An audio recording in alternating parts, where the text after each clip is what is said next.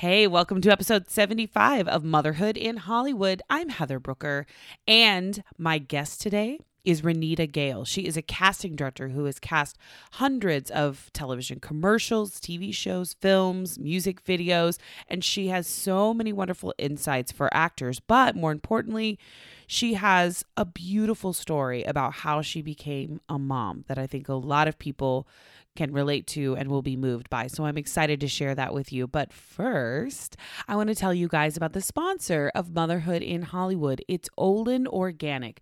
Olin Organic creates beautiful and all natural organic clothes for kids. And I could tell you right now, you guys, I'm holding some of the pajamas in my hand right now, some of the one of the pajama sets, and I also have one of their beautiful blankets. And these products are all organic. They're made with 100% certified organic cotton, which is so much better for your baby and the environment.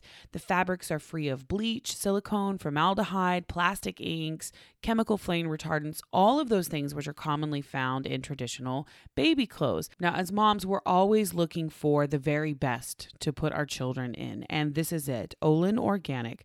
Go now to olinorganic.com, check out their products. They have baby blankets, they have baby bibs, they have pajamas, they have onesies.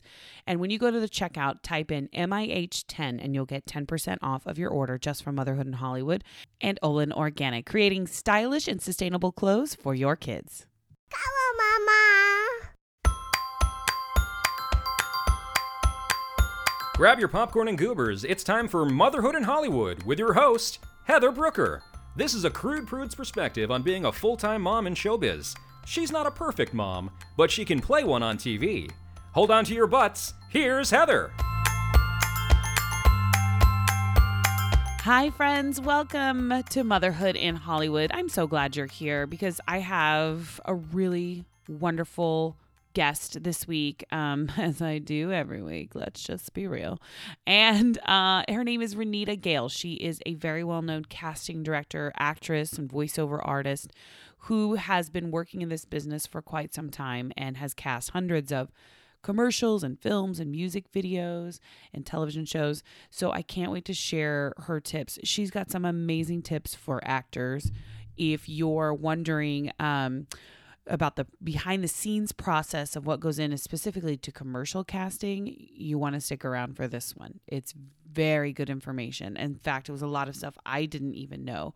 So, uh, professionally, huge help uh, on this podcast. But also, I want to talk a little bit about the personal side of getting to know Renita um, she and I found each other on social media and sort of uh, been tweeting back and forth. And I thought, I'm just going to ask her if she would like to come and be a guest on my show because she does have so much experience and knowledge in this business.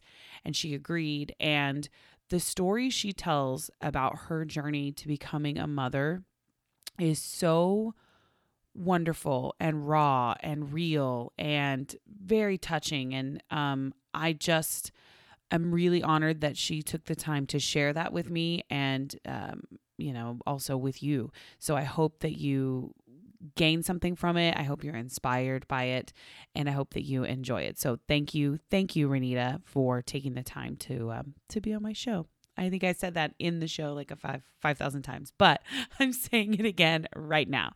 Uh, you guys, I feel like I'm learning so much by doing this podcast. I feel like I'm you know, not to sound like braggy and all gooey and all that stuff, but I feel like I'm growing as a person and I it's making me smarter, it's making me more um empowered as a woman and as a mom and there's uh, you know, you just you can't you can't pay for that. There's no there's no book you can get, no serum you can take or whatever that can help you kind of create that feeling. So, um, yeah, I know it's totally cheesy moment, cheesy moment.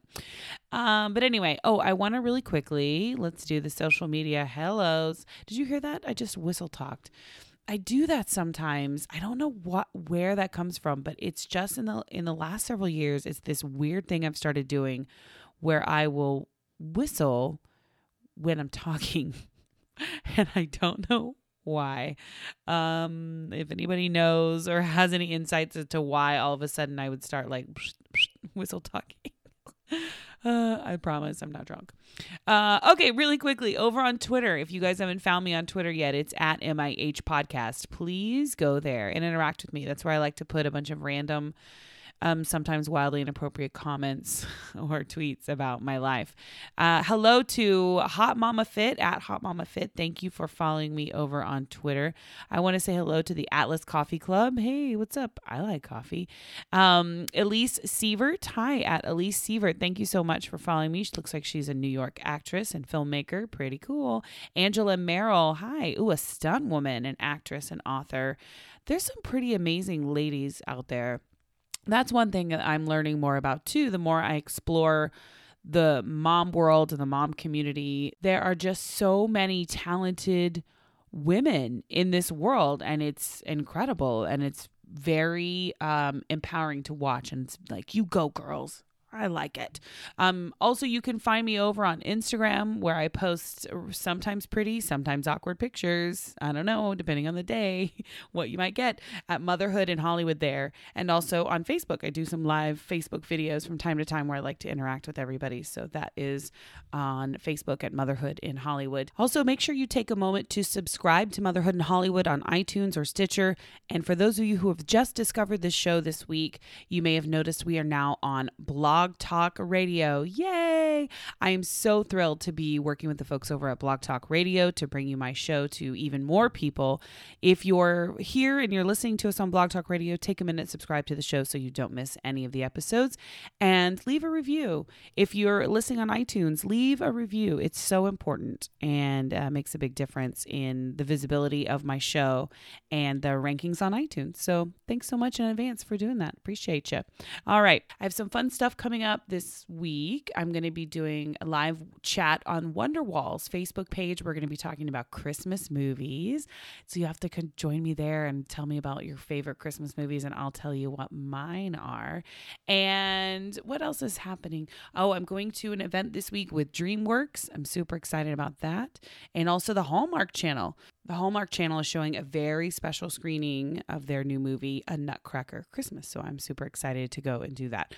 In addition, somewhere amongst all of the fun, crazy things that I'm doing this week, I'm trying to. I want to try to go to Disneyland with Channing for Christmas. So, ooh, it's so special. Disneyland is so magical around the holidays. I don't know what it is about that place. I know I said it around Halloween. I'm saying it again for Christmas it's just a magical place to be. So, anyway, uh, I'm going to get right to the interview now. I'm going to wrap up my mommy monologue and go to the interview now with Renita Gale. She's a casting director, actress, and voiceover artist, and has a wonderful story about motherhood.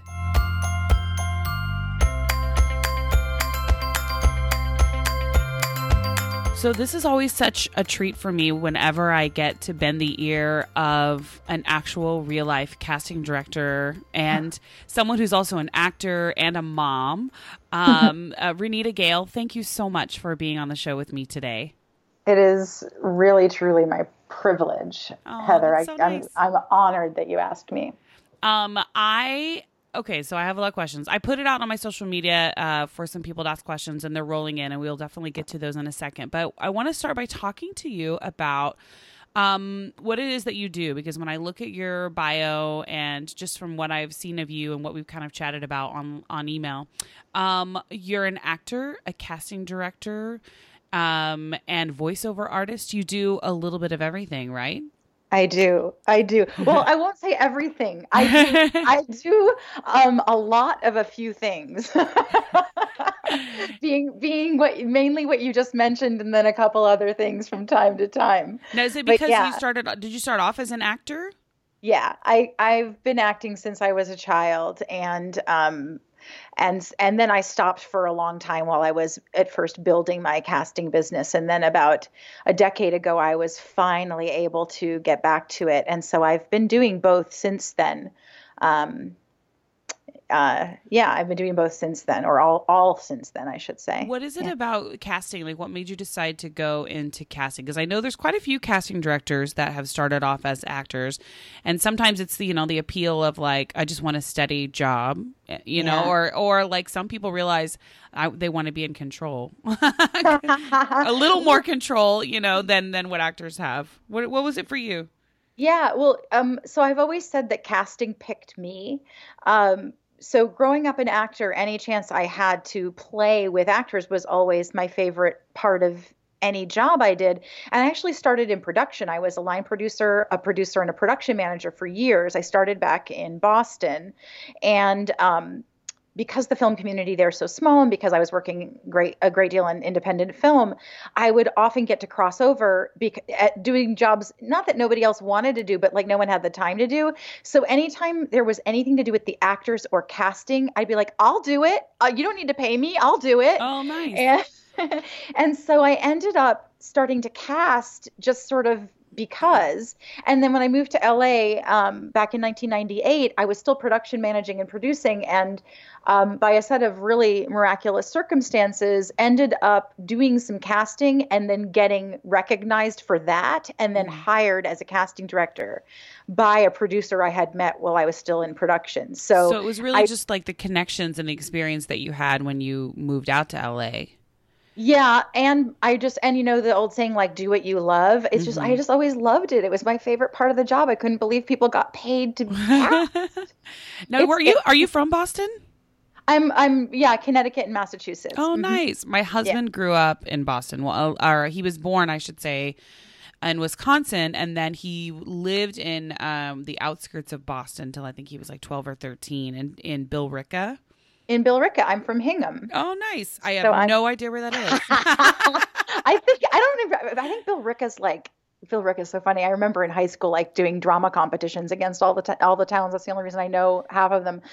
He said exactly he's like it's very like blue collar, you know, Billerica, and I was like, it sounds like I just see like somebody from Boston going Billerica, you know, like it it just sounds like a yeah. really Boston place. Actually, they say Bill Ricker. Bill Ricker. Oh, is that what they say? Bill Ricker. Bill Ricker. Yeah. Where is Matt Damon and Ben Affleck when we need them for their um, for their accents? um, that's so cool. Well, so then yeah. you moved out to LA and you were doing uh, like the production side of things and doing a little bit of casting. And were you still also acting at that time too, or were you really at that point kind of feeling the tug of of more casting projects? Yeah, you know, I was still acting and and the funny thing was it would like I'd go in for an audition and then I'd meet a filmmaker or a producer at a callback and they'd say, by the way, you you production manage, you produce, right? I'd be like, yeah. Oh. like, we need a we need we need someone on our team. So uh, for a while I actually had to stop acting just because I didn't have any time. time yeah. um, quality problem, I suppose. But um, I really stopped doing anything in the acting realm for almost gosh, seven or eight years. Uh. Until I finally had the space, and also the sort of confidence not just in myself but also as the landscape of our industry started to shift which you've talked about um, at different points on your on your podcast which i mm-hmm. love about how like you know there's nothing that's just this one way anymore actors need to create their own content and right. you know casting directors can also be actors and agents can you know managers can produce projects and like that so the space opened up for me to be able to confidently without it being like a well which are you? say yes i'm an actor and i'm a casting you director. to, you didn't feel like you had to choose which is nice. Because i yeah. honestly and i know you listen to the show because but that's something i struggle with. Um, i'm like well am I an actor? Am I now a, a writer? Am I uh, just doing podcasting and mommy stuff? Like, you know, yeah. and my husband is is nice enough to remind me every once in a while, like, why can't you do all of them? And I'm like, oh, I guess I can. There's no, it, I don't have to label and pigeonhole myself, you know. Exactly. You know, we we all and it's and it's true. We all got a little bit conditioned to have to say which sure. and what we were. Um, and there's a reason for that, you know, but but it's really changed. Yeah. I mean, technology, social media, um, uh, you know, influencing all this whole world that's going on, it's really transformed what we all do. And so we are everything we do. Now, where did you train as an actor? Did you go to college for acting? For um, you know, I did a, I did theater and a lot of theater growing up all the way through high school. And um, the funny thing is, I had I got accepted to NYU Circle in the Square by the middle of my senior year of high school. Um, and wow. I started at NYU uh, right after I graduated, but I didn't stay. Um, so to go back to your original question, the thing was that I always liked to make money, and I always did feel much more secure in life when I knew I had a steady income. Sure. And I just, I just at the time didn't feel like I was cut out for four plus years of school with no income. training and yeah. Yeah. And so I actually, uh, long story short, I left NYU.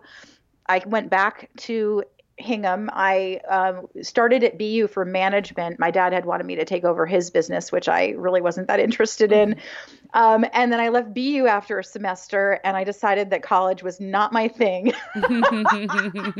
and um, I, I went into business. I, I started running a, uh promotional modeling agency when I was 19. oh wow. And I come from a family of entrepreneurs, and I just didn't know enough. I just that's all I knew. I just knew how to run businesses, so I did that, and I never looked back. Well, So- I think honestly, you know, I think a lot about this in terms of like college and stuff, especially now that I have a daughter, because I f- like freak out on a regular, like, how am I going to pay for her to go to college?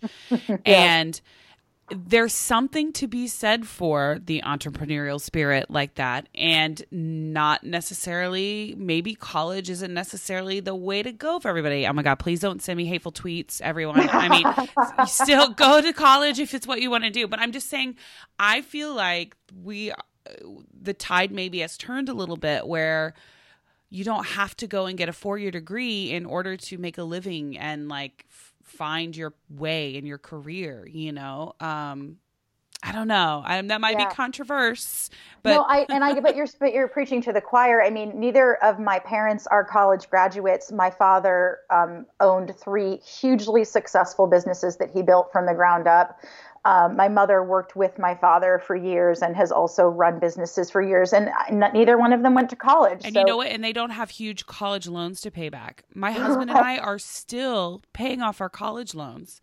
Yeah. You know, and it's like, come on. It's there is truly something to be said for the freedom of not having a, a giant government loan over your head. That's for sure. So It's true. You know, here's the one thing I will say, um, because I didn't do the college thing, but then as I got uh, er, into my um, into my 20s and 30s, I started to really, really take interest and passion in the world of growth and development, uh, personal transformation. Um, uh, brain science, uh, law of attraction study, metaphysics. And so I have spent more time and a lot of money in that realm, getting trained and educated for the last almost two decades. And so that was my college. So, what I would say about school is just study what you love. Um, and if that's college, then study at college. If that's something that's not a college accredited thing, study there. But like, study what you love. Um, is that why you call yourself a dream fulfillment specialist? Is that where that comes from? Because I know that Um, that's also one of your titles. yeah. So, um, sorry. And I get, I'll just warn you now, like when it comes to the topic of becoming a mom and having dreams come true, I get really weepy because I'm just so moved by oh my gosh, I do the way life has gone. I just if cry all the time. start crying, I'm gonna cry with you because I do too. Things have. Ch- this girl, when she came into my life, changed me in so many ways. Not just like professionally and like externally, but inside, I'm I'm much more mushy than I than I ever thought I would be. Um, yeah. Don't tell Yeah. anybody. That's just between us, though. I don't. I, I have a reputation to uphold. They're all going to know when we start crying in I about two minutes. I know. Um, yeah. So, so, uh, it definitely has to do with motherhood, but I, so I, so in my early 20s, life wasn't going the way I really had thought it would go or wanted it to go. And I got to really look at my life um, at a point where maybe some people don't ever look, but early enough to go like, okay, well, why isn't it working? And what do I want to see shift? And I just got that I was the magician in the say of my own life. I really was. And that was through a lot of the, the classes I took, courses I took, work I did. And so the reason I declare myself a dream fulfillment specialist is because I, um, I've done it in my own life. I've said the way I want life to go, and then I've had life go that way. The distinction is it doesn't always look like my pictures, like I thought it would look, becoming a mother, perfect example.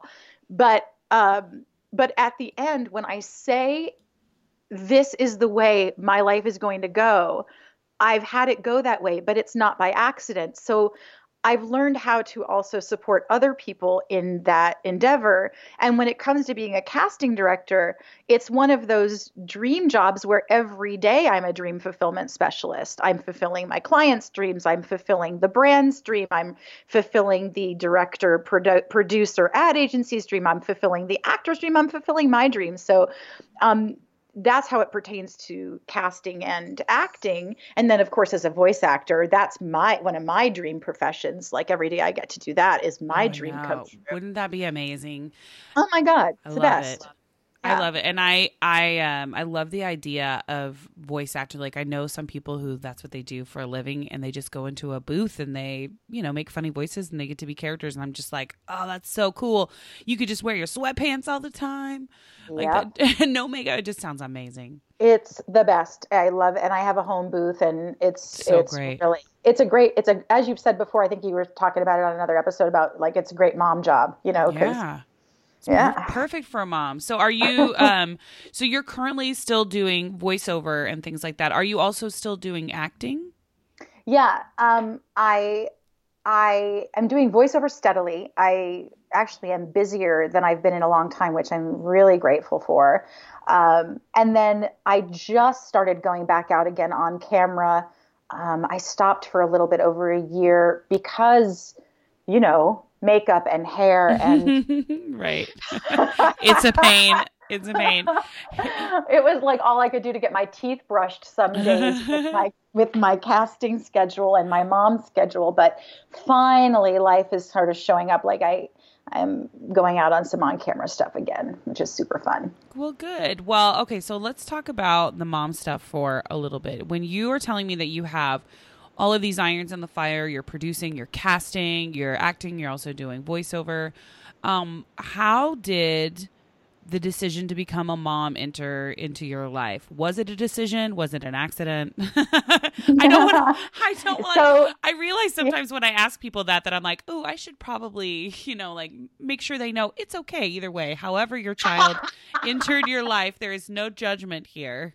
Yeah. Well, I don't. Um, so I, you and I, it's funny. You, we've exchanged a lot, and I don't know how much you know about my own personal story, but um, uh, so I don't know if you know that I'm a, I'm an adoptive mom. I, I adopted. We adopted our son. That's great. um, and uh, we adopted through the Los Angeles foster system. And um, going this route was extraordinary and also absolutely not how we originally intended to become parents, um, but turned out to be exactly how we knew we were to become parents. Um, I have heard I've heard good and horror stories about adopting through the county um, here in LA, but also through other counties because they just have so many restrictions on the adoptive parents. Um, and there's so many hoops you have to jump through. And then there's also, they're really big on reunification.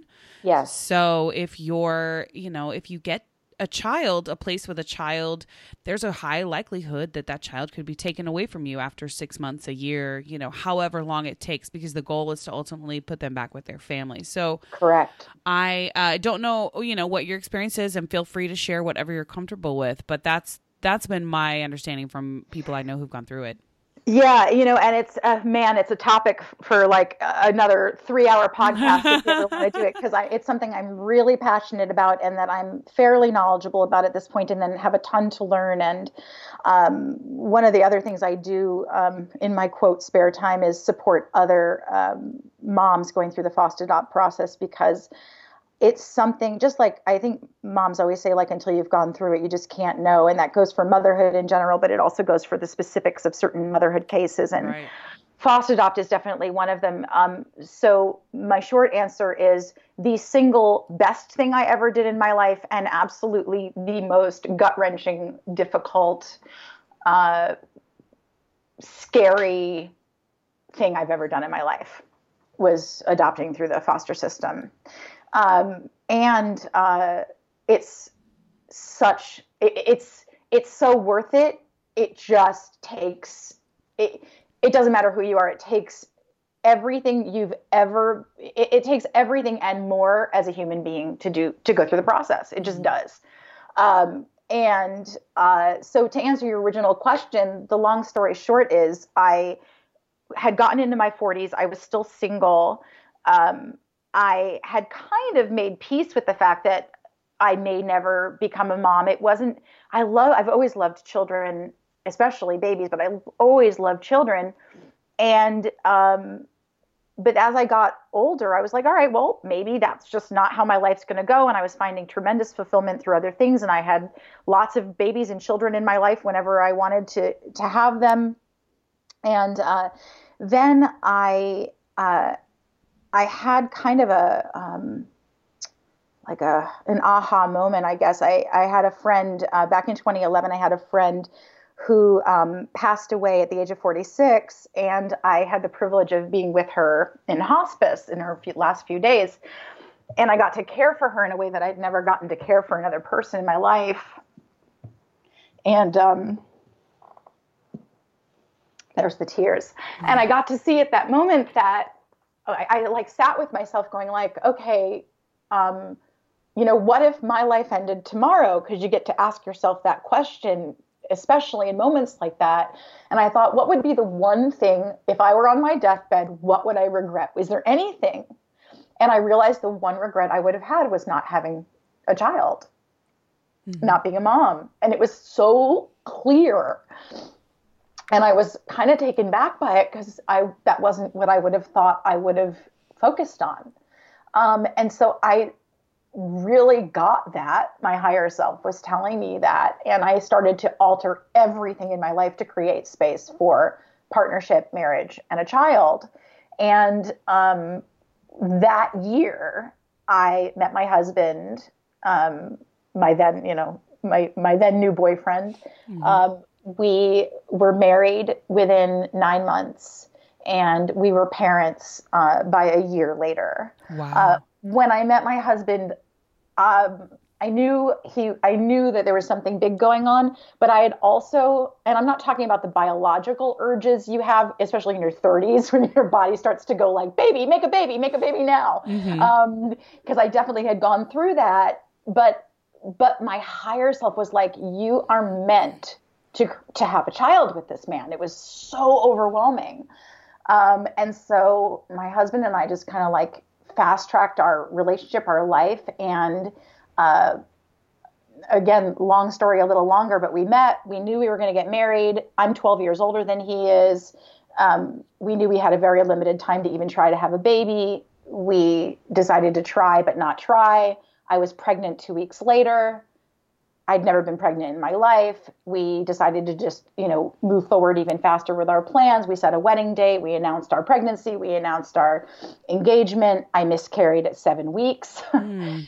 and um, we were like, okay, let's still keep going. You know, we kept our wedding plans going. We're like, we'll just, you know, it sounds so trite especially to anyone who's been through miscarriage or any other conception uh, issues. But I was like, I just got pregnant in two weeks. I can do that again. Right. You know, well, I couldn't do it again. that was that. And we went through, so we got married. We went through three rounds of IUI. Um, that's a fertility treatment unsuccessfully, you know, tens of thousands of dollars, lots of heartache. And um, at about, uh, I don't know, six months into marriage, we just really sat down and said, okay, what's what's the goal here? Mm-hmm and the goal was to be parents as soon as possible. Mm-hmm. And that's when we found out about the foster adopt system and all of the risks and got very well educated about all of the risks of how it can go. Because you're right, the number one uh, focus of the system is reunification. Um, meaning having that child back with his or her biological family or whether or not that is the best place for them uh, you, the county still thinks the county's rules from what i understand are to place the child back with the family whether or not emotionally financially you know whatever it may be the best thing. Yeah i would say um, I would say if the family is saying they want custody of that child, that is definitely the bent of the system. Mm-hmm. Um, but the system won't force a child to be taken by biological family if the biological family is saying it's not what they can or want to do. Or want to do, So- right. Right. Um, Right. I uh, so you then went through this. How long did it take you to go through the system? Well, that's the amazing thing about the foster adopt process versus private ad- or you know adoption.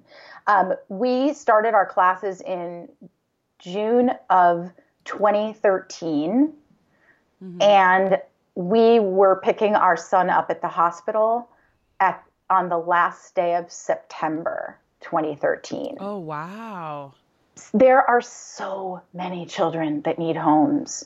Um, and in our case, we only wanted a newborn. We were sure about that. Um, but if someone wants, I'll just just share. It's it, you know I, it's also amazing. I don't know if you know November's National Adoption Awareness Month, and so I'm so honored to be getting to share about this as we round out Yeah. you know National Adoption Month. But um, so uh, there are so many children that need homes, and they cannot certify foster adopt parents quickly enough.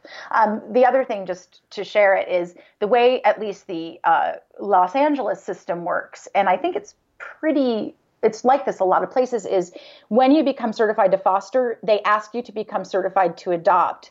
The reason being is if and when the child does become adoptable, they don't want the child to get to have to go to another home. Shifted and and Yeah. placed him with another home. Yeah. So and and the system is set up for all of its issues. The system is set up for children who are um, uh, infants and newborns to have finalized plans within 18 months for the healthy development of the child.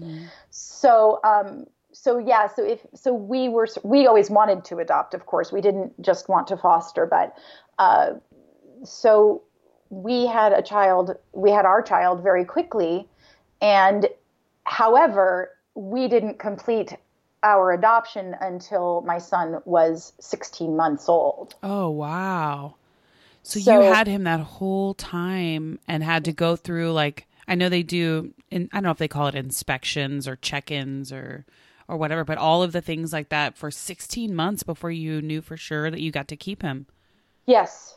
Um, wow. We had a lot. I mean, our case is one of those like eh, beyond lucky, blessed cases where everything that we, how we said we wanted it to go, um, and how we wanted uh, to create our family and and have interaction, if possible, with certain members of biological family, we really created that, and we're very, very lucky. So we had indication by the time our son was 10 months that things were looking really, really good. Mm-hmm. Uh, but with the court system, you are you're not done till you're sitting in that courtroom signing those papers. You're just not done.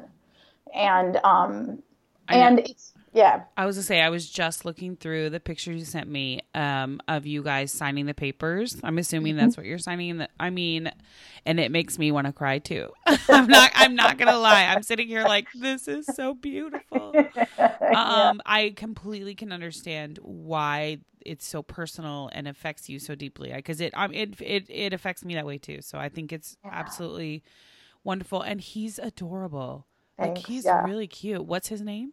His name is Deckard. Deckard. Is it Deckard Yeah. with a D or T? Yeah, with a D. D E C K A R D. Deckard. Oh my gosh. Yeah. And he's just so cute. And your husband must just be the most amazing, supportive. I don't know any guy that would be like, Hi, nice to meet you. Oh, let's get married. Oh, let's go through um, infertility treatments. Oh, and now you want to adopt. I'm on board. There's like, Yep. n- those guys do not exist in LA. yeah, he's pretty extraordinary. And you know, I'll I'll just uh, I'll also add this because I, like I said, I had been uh, single for a really long time, and um, uh, when I met my husband, because he was he just turned thirty and I was forty two. Oh wow. and so like every relationship course I had taken, every book I had read.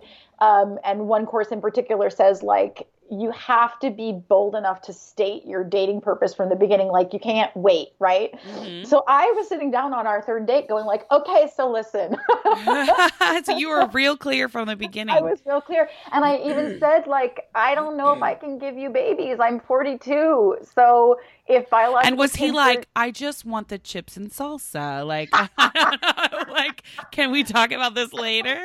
No you know what? He my husband is really extraordinary and always has been and it's one of the reasons i married him Aww. is he just he was one of those rare guys that came from a really awesome family and wanted to get married and wanted to have kids maybe more than anything. Oh wow and so when we met i was we were just really straight with each other and i said listen if you're like if you're open to having children one way or another i'm in if biological kids are a deal breaker i completely respect that and we should stop dating right now yeah that's good. And, Here's yeah. what I tell my friends. I have a lot of friends, uh, lady friends, who are single, and um, they're always like, uh, what do I, you know, how can I get meet a guy? What isn't, why can't I date any guys? And I'm like, oh, I feel like you need to be upfront, but not crazy. Like, don't be crazy yeah. about it. Like, when you first meet them, don't be like, I need a ring on my finger and a baby in my belly.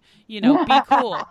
be cool, right. a little cool. But you also, men are very, um, and I'm going to make a huge blanket statement here. Sorry, dudes. But like, guys in general are very, um, direct. You, or yeah. you tell them what you mean and that's what they hear. Like if I tell my yeah. husband, "Hey, I really, you know, I really want you to help out around the house," he hears, "Whenever you can, pick up something from time to time."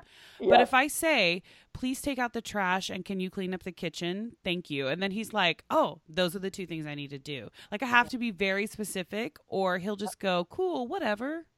Yep. Whenever, you know, and he's happy to do it. It's not like he feels like I'm ordering him around or anything, but he just needs to me to be specific with him. So there's something to that. Good for you for laying it all out there. It's true, and you know, I had um, among many courses I had taken, I had taken um, several with Alison Armstrong, who has an amazing company called Pax, and she she uh, teaches that um, when men say where they're at, you have to believe them. So when you're dating, if a man says, you know, I'm, you know, I'm not really looking to get married for the next at least five or 10 years, women a lot of time will hear that and think, oh, but if he meets the right woman, he'll change his mind. And again, right. while that may be the case, um, more often than not, when men are ready, they're really ready. And so I just also started listening for that as I was dating. I was just like, if a man was unavailable in any sense towards committed relationship and family, then I didn't make him wrong, and I, you know, didn't try to change him. I just didn't give it a lot of my time or energy. Yeah. You know? No, absolutely.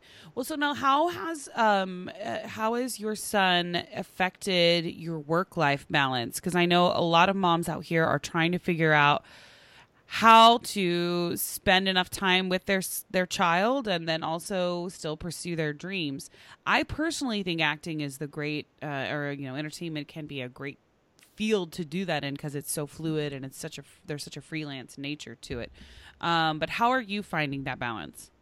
Yeah, well, um, another great example of how it doesn't look anything like I thought it was going to look. Um, because originally, when first of all, becoming a mom the way that I did, I didn't have any maternity leave and I actually didn't even share with the public that I was a mom mm-hmm. for over a year unless someone was with me in session or then they they would occasionally meet him because he came to work with me a lot.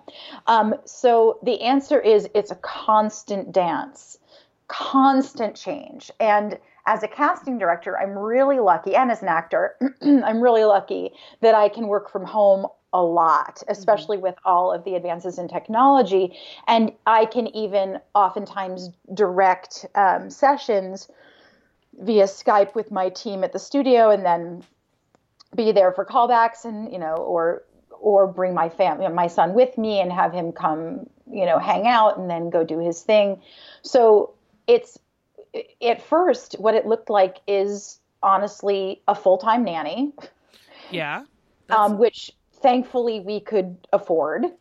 Um, and my husband and I working together at that time um, at Renita Casting so that we could trade off with every part of parenthood and work. And and then things shifted again, and we no longer have a full time nanny. And we kind of looked at our lives and looked at the quality of our lives because we weren't really never around and not around enough that made us satisfied and happy for everything that we had gone through to become parents. Right. And um, we decided, you know, and our nanny actually um, had to uh, go back home. And so she, having no full time nanny anymore, not really wanting to find another one, and looking at our lives, we decided to do a huge shift. And my husband, is now basically full time daddying. He has been for the last year. And then he does the CFO duties for Renita Casting and then helps out on occasion when he can or when we really need it. And I'm back to working, you know, quote, full time plus, and then I've got my team. So that's how we chose to get the most quality out of and joy out of our lives as parents. Um, and we really like it. Uh, it's it's tricky sometimes um, not having a double income. Right. Um, but it What did your forever. husband do? He's also entertainment industry. Okay. He um, he has a producing degree and he worked in business affairs. Um, he was at Focus Features, then he was at Paramount, and so um, he's familiar with the lifestyle of the industry and. Oh yeah, yeah, and um, and you know I'm sure he'll go back into doing something he loves in the industry sooner than later. Mm-hmm. Um, and and like I said, he's still very much involved with casting. He's just not doing the day to day like he used to. But it's really so it's so it doesn't look a thing like I thought it was going to look, and it's also had I've had to give up like my shoulds about a lot of things, right? Mm-hmm. Like the shoulds about the like what it looks like to what I sh- you mean like what I should be doing as opposed to like what what I am doing or what I like be yeah. more flexible is that what you mean? I mean like I didn't imagine that I would be working full time and my husband would be the one full time daddy. Oh like sure, was, sure, yeah. You know. Yeah. Or I didn't imagine that um, you know, just all of it. Like every and, and it does get tricky sometimes my son has grown up with me working in the house. So at this point, he's really, really good about it most of the time. Like mm-hmm. he knows that I'm working. He'll come into my office quietly if he wants to say hi. Um, but and I get to see him all during the day, even if it's so just for nice. a minute here. You know, it's amazing. So that's how I feel too. Like Channing is really good now. She's seen me do the podcast uh, enough where uh, I gen- I try not to tape it when she's here, but sometimes things just can't be helped, and she'll mm-hmm. pop her mm-hmm. head in. But for the most part, she's really good about if I need to run back into the office and do something. Um, she knows I, I have to get work done, and she's really she she just used to it. They just kids are far more adaptable, I think, than we give them credit for.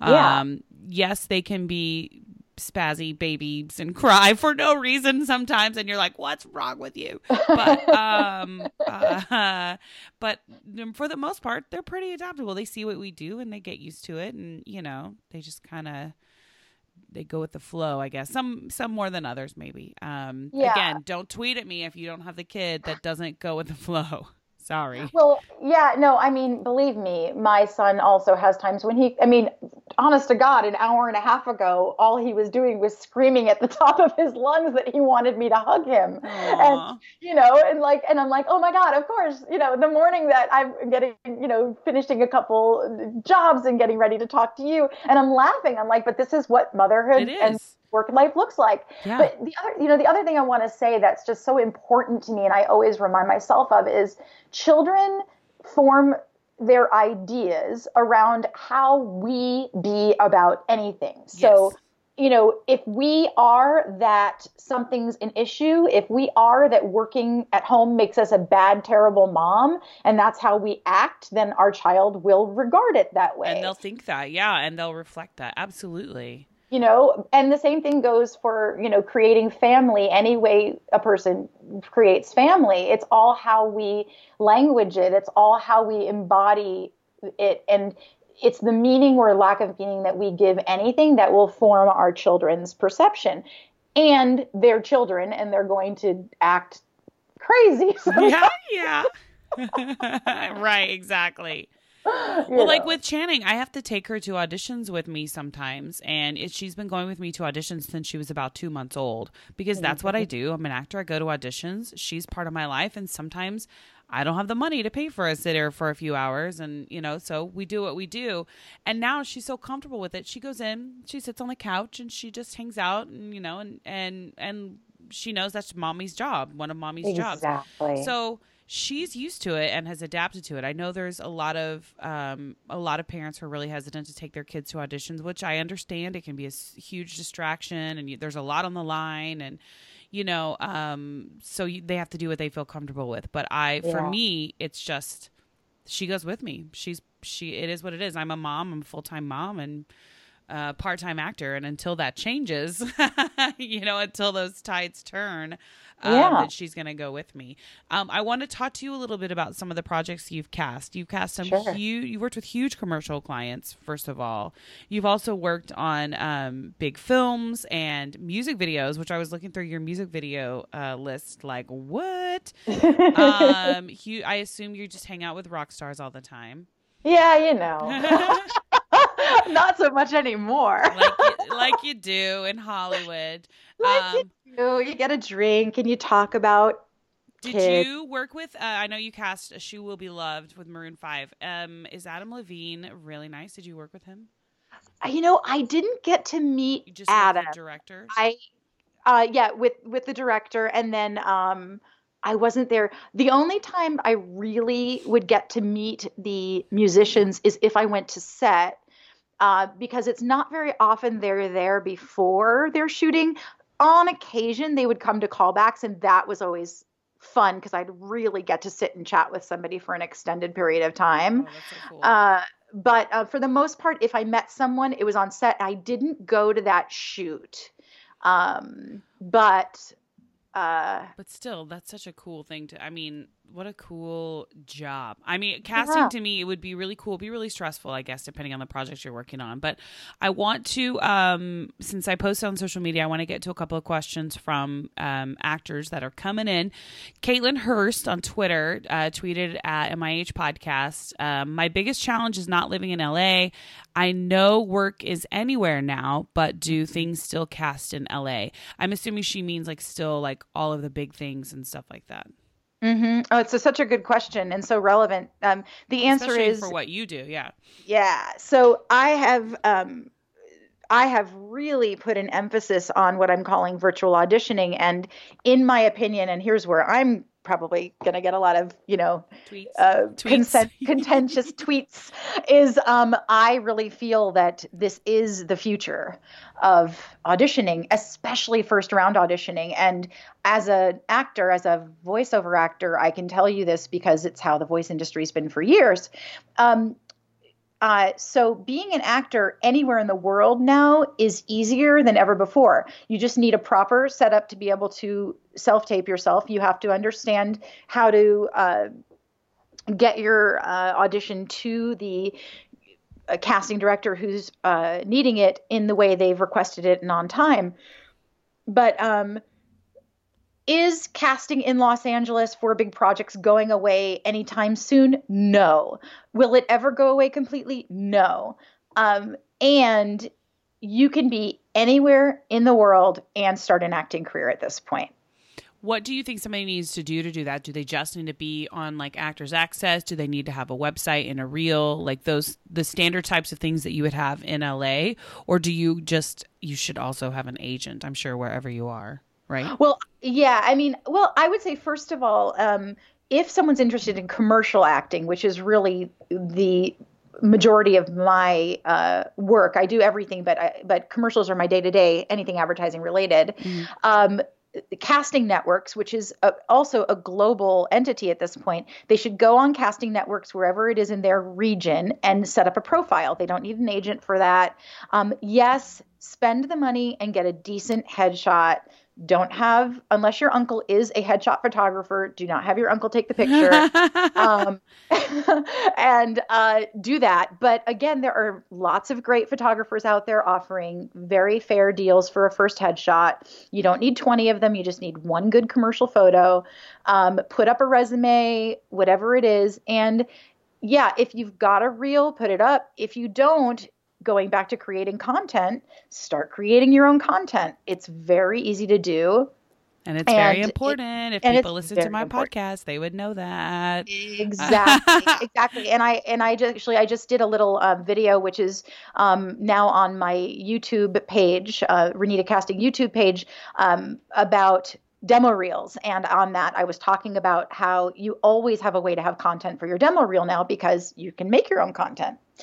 I'm gonna have to uh, follow so you on the YouTube. I didn't know you were on YouTube. I'll have to follow I you. I just started utilizing my YouTube. I'm I've been on Twitter, as you know, for a really mm-hmm. long time, and Facebook, and now Instagram. Um, not using Snapchat too much, maybe soon, um, though I am on there. And then I just started really using my YouTube because I've been really having fun making these videos for um, actors and producers and ad agencies alike about just little tips from at this point an almost 18 year casting director veteran and and it's just really fun for me to do so that's yeah, check great. out. Yeah, no, yeah. that's great. I think you it's good that you're uh, expanding your social media. I'm a big fan of that as as you yeah. know.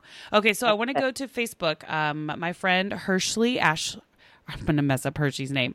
Hershey Ashley Wingler says uh, she would like to know your thoughts on large group auditions, especially the ones without dialog mm-hmm. um, and what what are you and uh, producers looking for in those group auditions? Um, she says, I've been to several groups where the actors are always fighting for the spotlight, maybe in talking over each other and whatnot, instead of working together. And it seems like a waste of time to her. So, what do you think mm-hmm. about that? What a great question. So, again, I'll speak from the advertising perspective. What you want to know when it comes to advertising, like it or not, is everything is about demographics. And so when you're in a group audition, it's usually for a number of reasons. First, it's it could be because we have very little time to cast the project and need to consolidate the use of that time. But it could also be that we're casting so many roles that we we well sort of the same thing. Like we need to see a lot of people to cast a lot of roles. And ultimately you can be the best actor in the universe and 9 commercials out of 10 if you do not look the way the client needs you to look to represent the brand and the brand's demographics you're not going to get a callback you're not going to book the job um, once you're in a callback you being more talented than someone else who's in the right uh, you know demographic and and so on will book you the job. Mm-hmm. But initially what I would say is don't be discouraged by group auditions. You really need to trust the person auditioning you. You need to trust the casting director or whoever's holding the audition.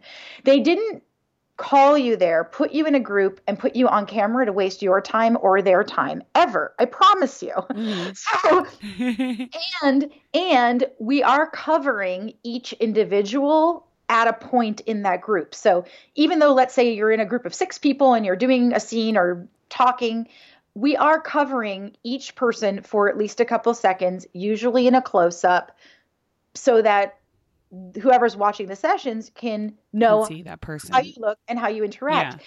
And they only need think about yourself. How long do you really need to form an opinion about something? Three seconds. seconds. Three. Yeah. casting, right? Like uh, you know, initially. So if if I'm if I'm looking for someone who looks a certain way and has a certain you know set of qualifications, casting directors called in people in that general ilk, but often, Heather, sometimes they'll be so general. They'll be like, I don't know, maybe they're African American, maybe they're Asian, maybe they're, uh, I don't know, they could be Native American, they could yeah. be Caucasian. I get, honestly, I feel like that I can almost tell when that happens because I'll walk into a casting session and there'll be like a hundred other people there of all different shapes and sizes, and we're all auditioning for the same part. And you can almost tell where the producer was like, just whatever somebody funny, somebody with improv experience. And I'm just like, uh, yeah. So yes.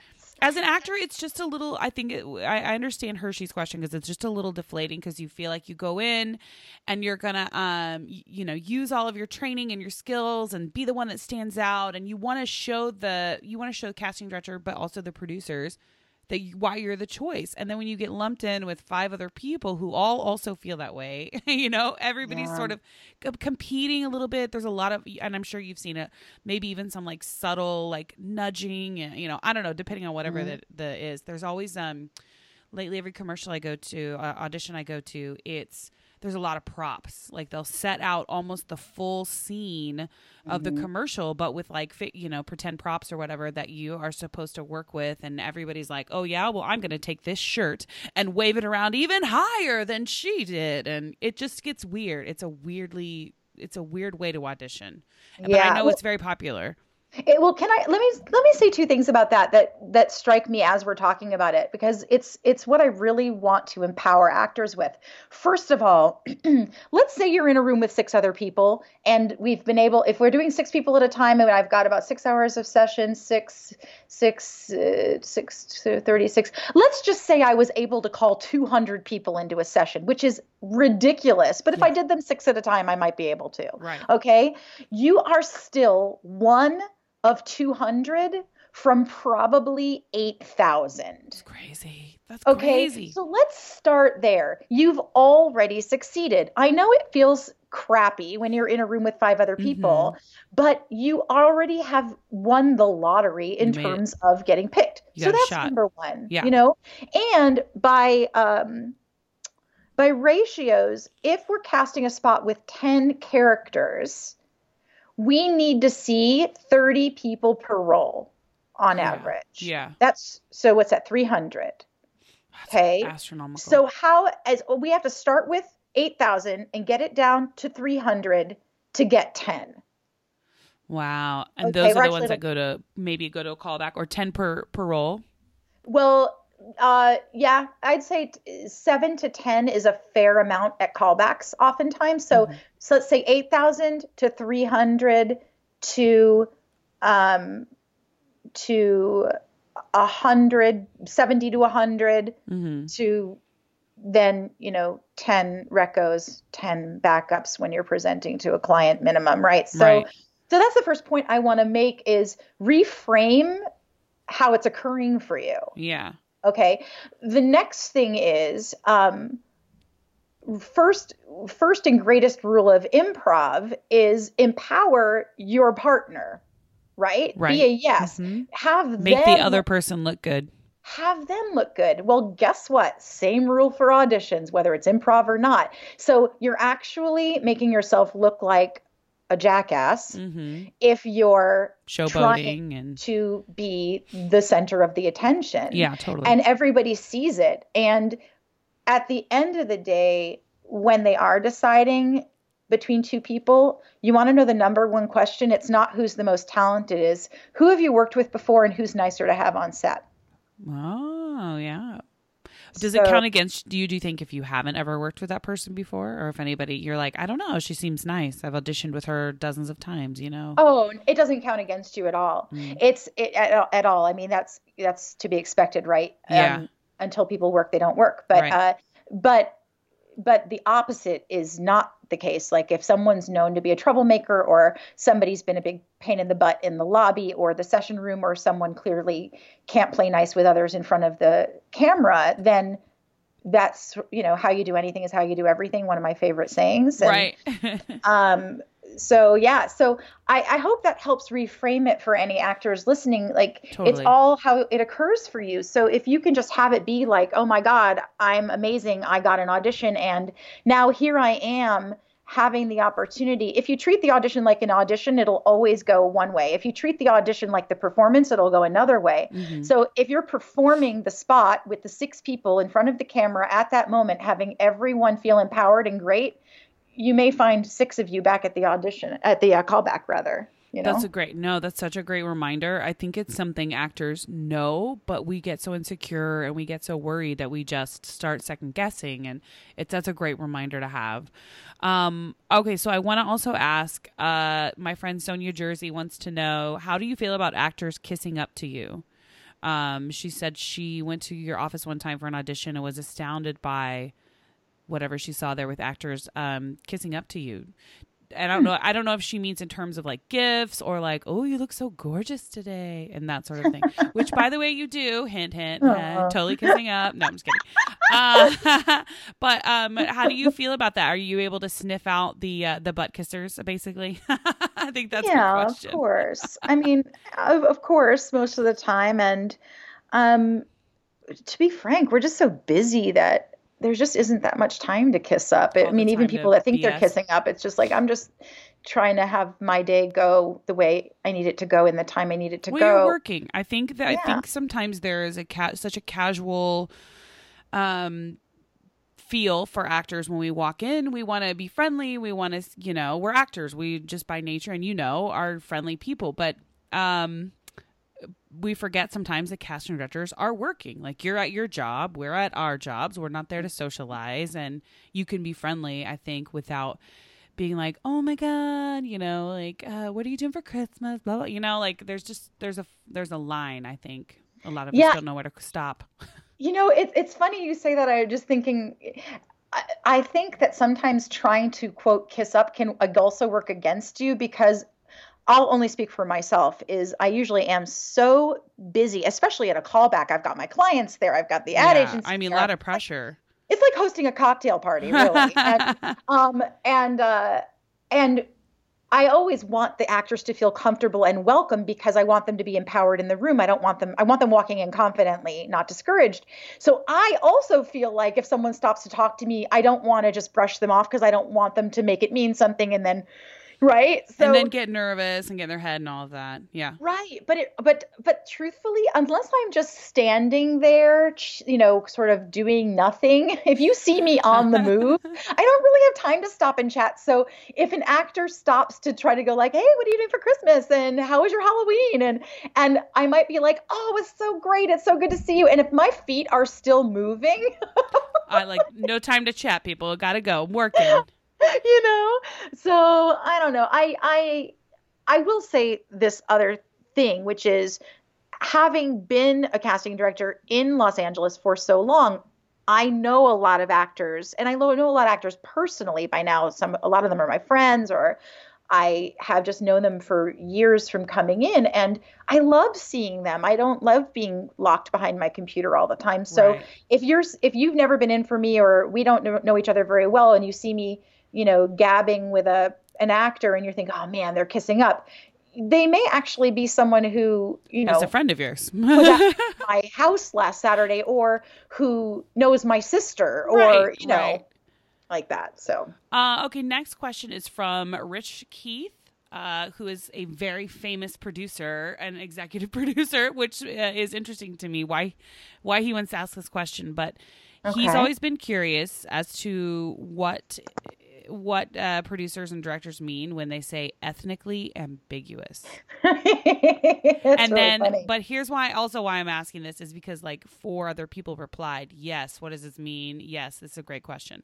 So my friend uh, Trish and Mary, uh, they all want to know what does this mean? Ethnically ambiguous. Okay, such a good question. So, most of the time, ethnically ambiguous means like you look at the person and you can't tell what their heritage is just by looking at them.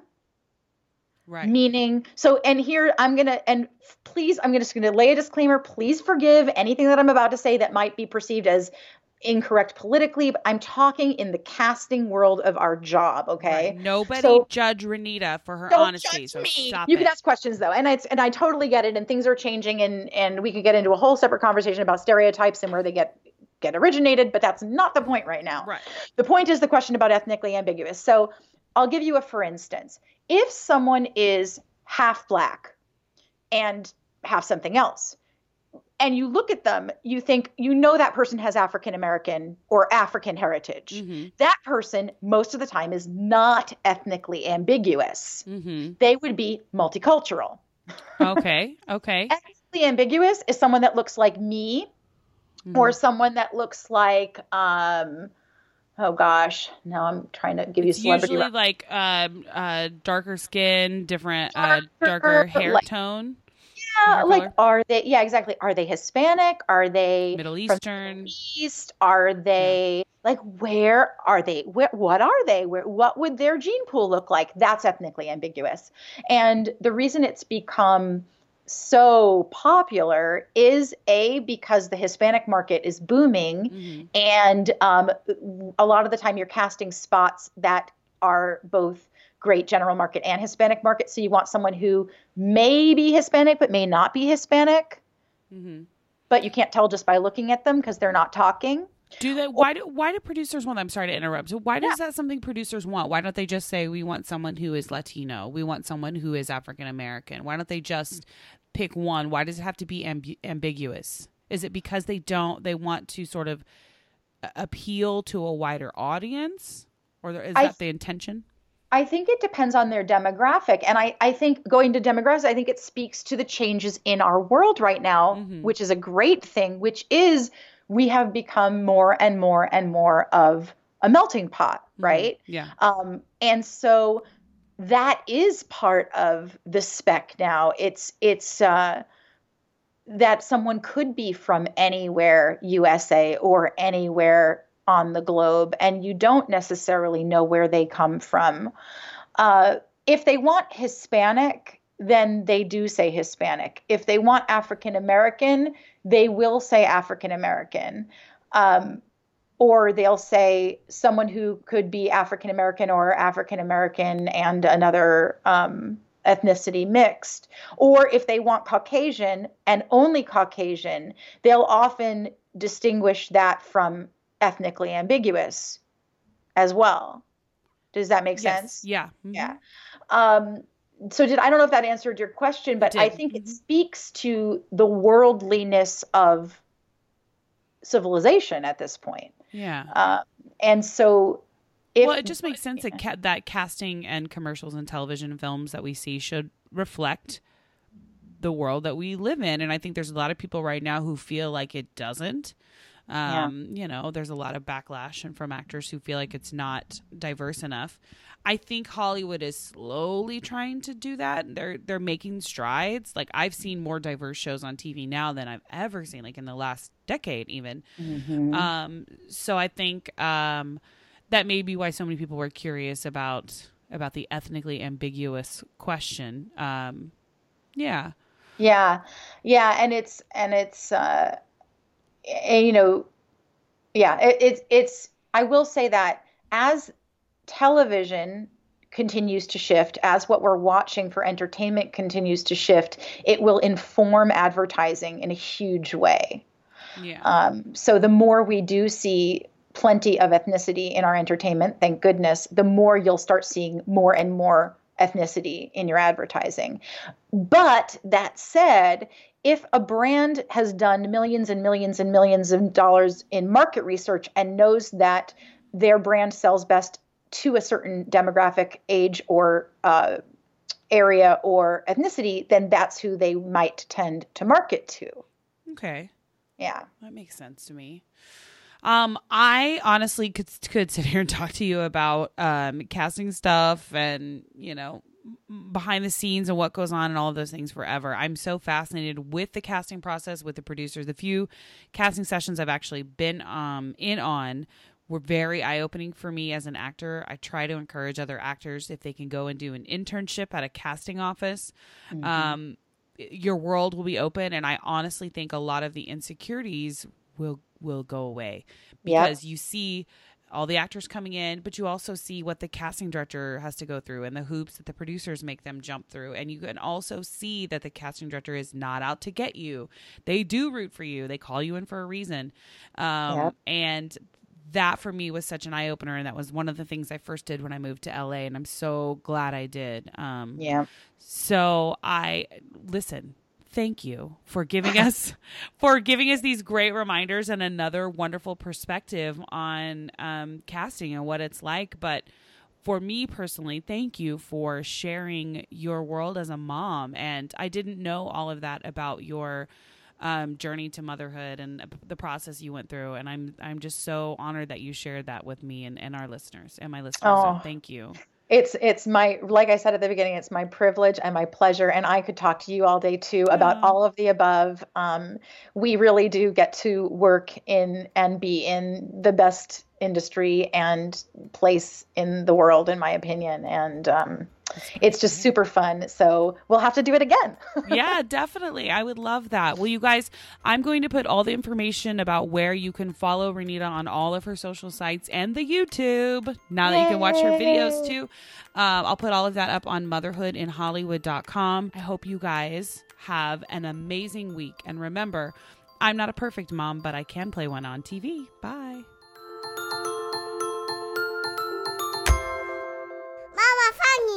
Balls.